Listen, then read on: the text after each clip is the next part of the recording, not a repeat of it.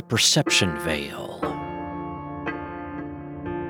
Tales of the unexplained, the unknown, and the unlikely. A church. A place for quiet meditation and comfort for many. For others, a communal space to hear a good sermon liberally doused with canonical interpretations of biblical scripture. Well, a quiet country church is the setting for today's story. But what happened inside this church was anything but quiet or comforting. It was a journey past the perception veil into Hell Church. It was the fall of 1999. My wife Shannon and I, and another couple, Marty and Wanda, took off on a weekend road trip one Friday in mid October. Shannon's birthday is the 29th, and this was about uh, two weeks before that, so around the 15th, this must have been. We had rented a little two bedroom, two bath cabin in southern Kentucky, and we were driving there from our home in North Carolina. It was going to be a fun weekend. We had plans to go hiking and exploring on Saturday, find a couple of great places to eat, drink some beers, and just relax. We loaded up in our Ford Expedition and we took off. We headed into the mountains of North Carolina and then made our way to Highway 19E and went through Roan Mountain, Tennessee. It's a beautiful part of the country. The view was wonderful. The leaves are all changing colors, you know, brilliant red, bright gold, orange. I love the drive to the mountains in the fall. Uh, Shannon had packed a picnic lunch for us, and with it being around lunchtime and feeling that, you know, stretching our legs would be good for us all, we looked for a place to stop. Well, we saw this old church off to our left and decided that looked like a nice spot to enjoy our lunch. We saw a picnic table once we pulled into the little parking lot. The church looked like it had been built in the uh, late 1800s or maybe early 1900s with a white lapboard siding. We looked around for any signs like no trespassing or keep out, but we didn't see any. My wife is a florist and an avid gardener, so she started pointing out the different flowers around the place, like uh, pink chrysanthemums by the steps of the old porch by the church, with a purple Russian sage knitted in for a beautiful mix. Off to the left in the field, there were beautiful oak trees with a mix of autumn colors and there was an old brick wall that looked to have led to another building at some point. Behind the church was a well maintained graveyard with the headstones looking old, like really old. And right in the middle of the graveyard was a beautiful Cleveland pear tree, its beautiful red color signifying the coming of winter. It was a gorgeous setting for a picnic, perfect weather, great friends, so, you know, we enjoyed it. After our lunch, we all thought, you know, this was a pretty interesting looking church. We hadn't seen more than a car or two drive past in the half hour we'd been there, and we didn't see anybody around the church, so we thought, well, let's take a look around. We're not in any great hurry. Wanda and Marty were taking off toward the graveyard to see what would be the oldest stone they could find. Shannon and I headed up on the porch of the church. We stepped lightly on the old and weathered wood. Uh, those boards looked like they should have been replaced decades ago, but they held our weight, and we went up to the door. I tried the door. I pushed on it. I pulled on it. I pushed and pulled again. It was locked. No going in. Oh, well, that figured. The people who did the minimal upkeep on this place must not want strangers wandering through it. Well, that was understandable. So I wandered over to the other end of the creaky porch to see if Wanda and Marty had found anything interesting. Behind me, I heard a click, and the door that I was just tugging on and found to be unmovable swung open. Shannon and I looked at one another with perplexed looks. It was a little odd, but we didn't want to pass up an opportunity to take a look inside. We yelled for the others so they would know where we were in case something happened.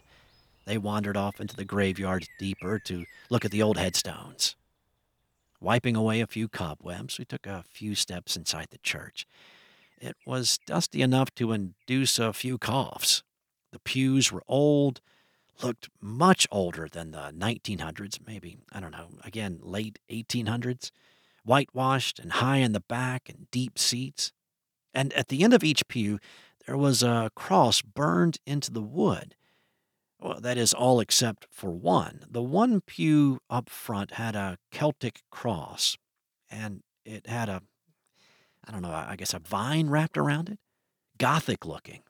I wondered what was different about this pew. I walked around it and I just thought, oh man, this is awesome. The sun was streaming through the windows and illuminating this beautiful old place.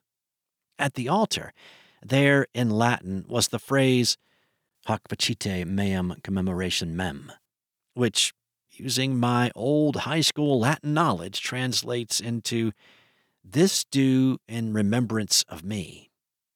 Now, I've seen that on altars since I was small, but I don't ever remember seeing it in Latin before. Yeah, books, yeah, but not the altar. It aged the place for me a good bit.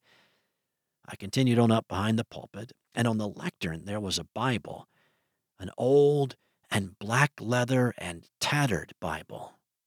I had to blow the dust off of it to really get a good look at it. And when I opened it, I noticed it was not printed in English. Again, it was Latin. I did notice Yeshua. I know that's Jesus, and I saw written in Latin, Inferno ardebis, which I knew translated into, In hell you will burn. Oh, what had we stumbled into here?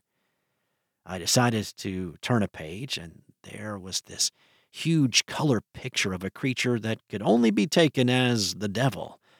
And in big capital Latin letters, there was et tollet animum tuum.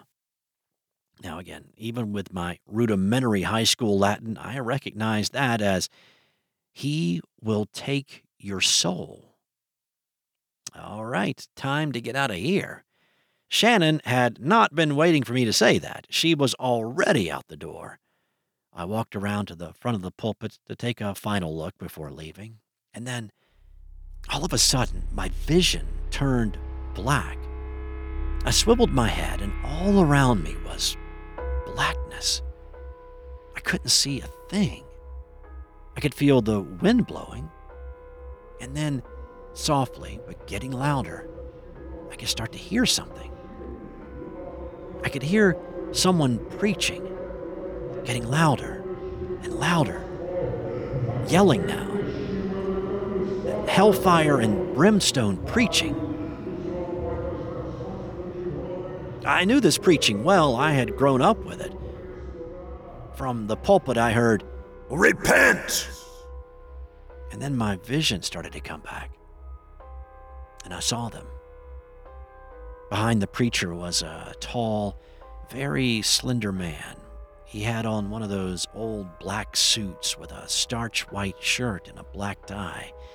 On his head was a black hat that had a broad, round rim with a string to tie it on, like, I don't know, like an old hat the Quakers wore, maybe?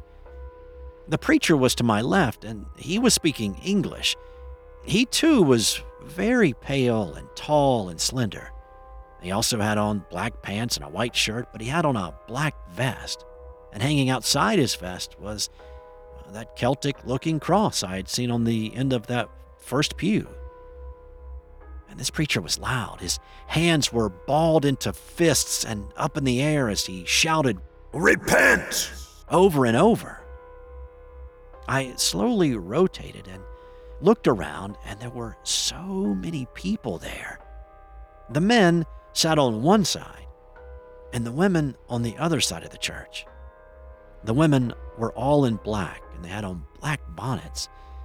I'd seen my great grandmother in pictures, and she had been wearing one of those, but not black and not stick stiff like these were. And there at the altar on the women's side, I saw a group of men holding down a woman and those men were yelling, Repent! Repent! Repent of your transgression, you witch! One man shouted as the rest held her down.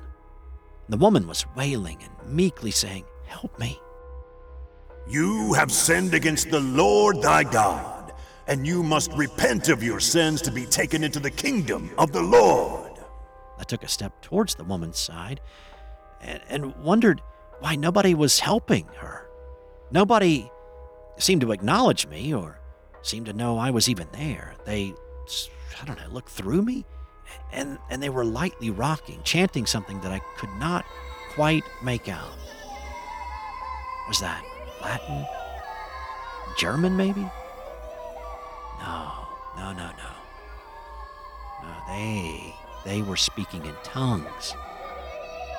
Oh my. I've seen it, heard it uh, one or two times in my life. It was an amazing thing to see and hear, but not in this place, not now.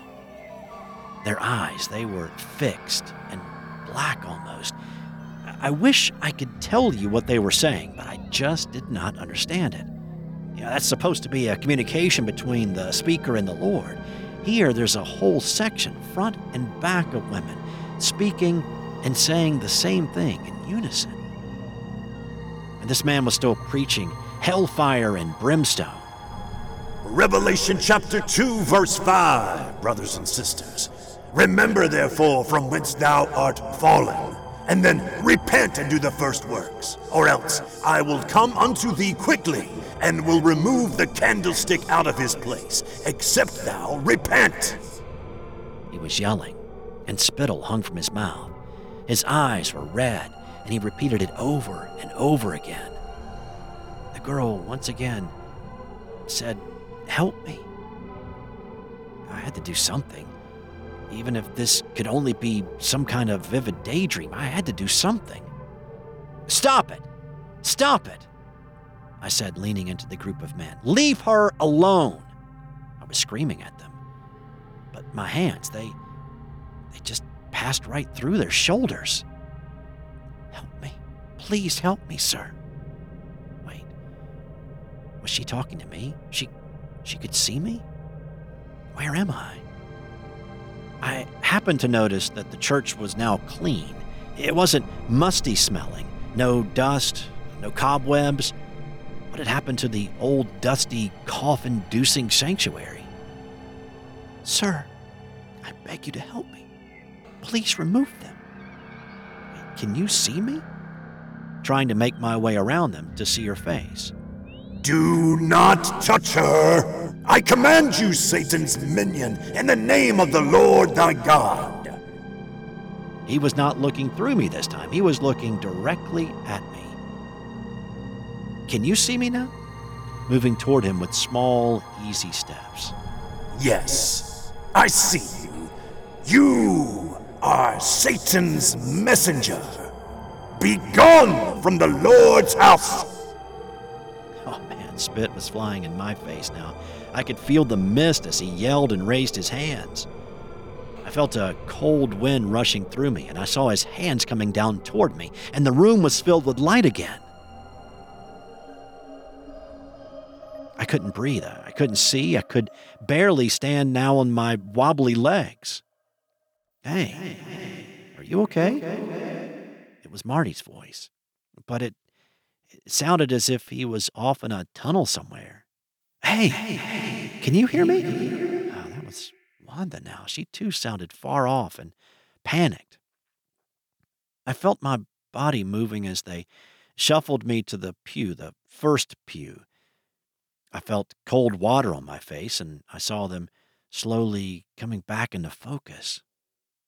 I looked them in the face, and uh, with everything that I could muster, uh, I said, We need to get out of this place.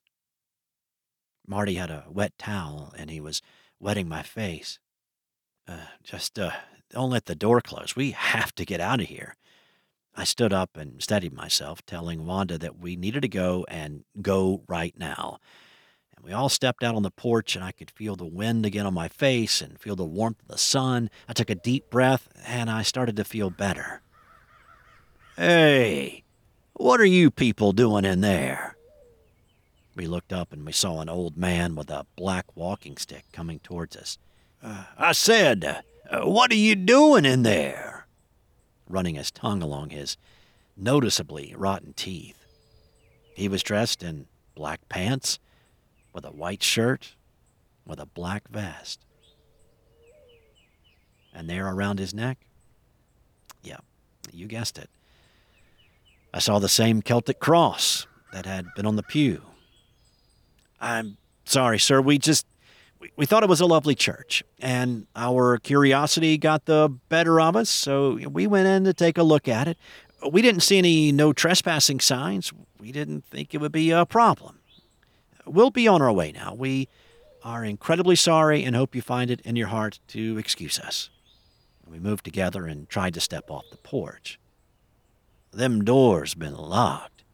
How'd you uns get inside?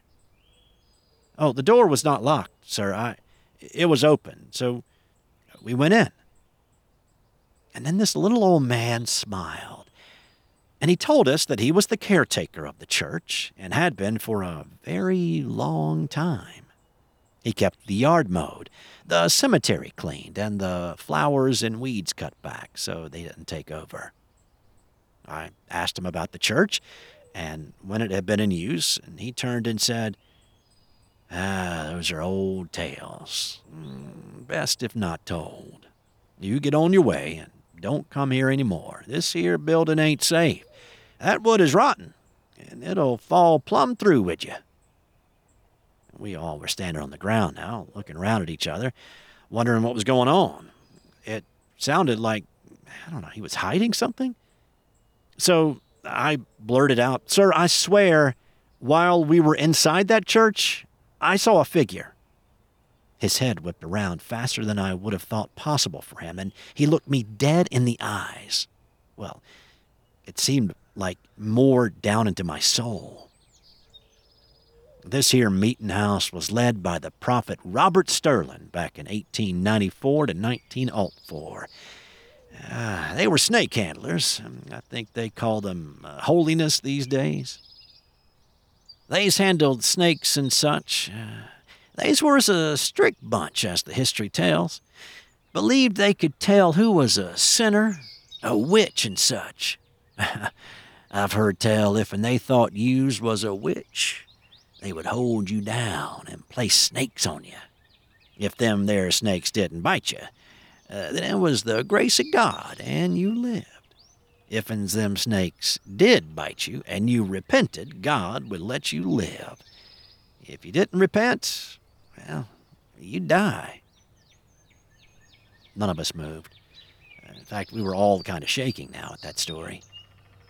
He finally broke his stare into my soul and turned, spit some tobacco, and said, Or that's the way the story was told to me. What happened to the church? Why, uh, why did it close? Tale has it that they had a witch in there one fall night. September 12th, Alt 4. She went wild and was directing the snakes to bite everybody in the dang place. Story goes that on September 13th, they was all found dead. All that is but the witch. He again turned to look at me. Chills went down my spine. I felt glued to the ground that I was standing on. Let's go! Marty shouted from the driver's side window. We turned to go toward the car, and I heard the old man speak again. Rumor has it, she got away and went on in them there hills, had herself a family, lived to be over a hundred year old. But, you know, that's just tales passed on in the hills here. I felt myself being pushed toward the car. Thank you, sir. I appreciate your time, I said, getting into the car and not taking my eyes off him. We drove off with one final wave, heading in the direction of Kentucky. It was weeks before I was able to shake that feeling that I had that day inside that church. To this day, more than 20 years later, none of us will talk about what happened that day. We don't want to relive it or remember it. Just the thought of what happened that day still sends shivers through my whole body.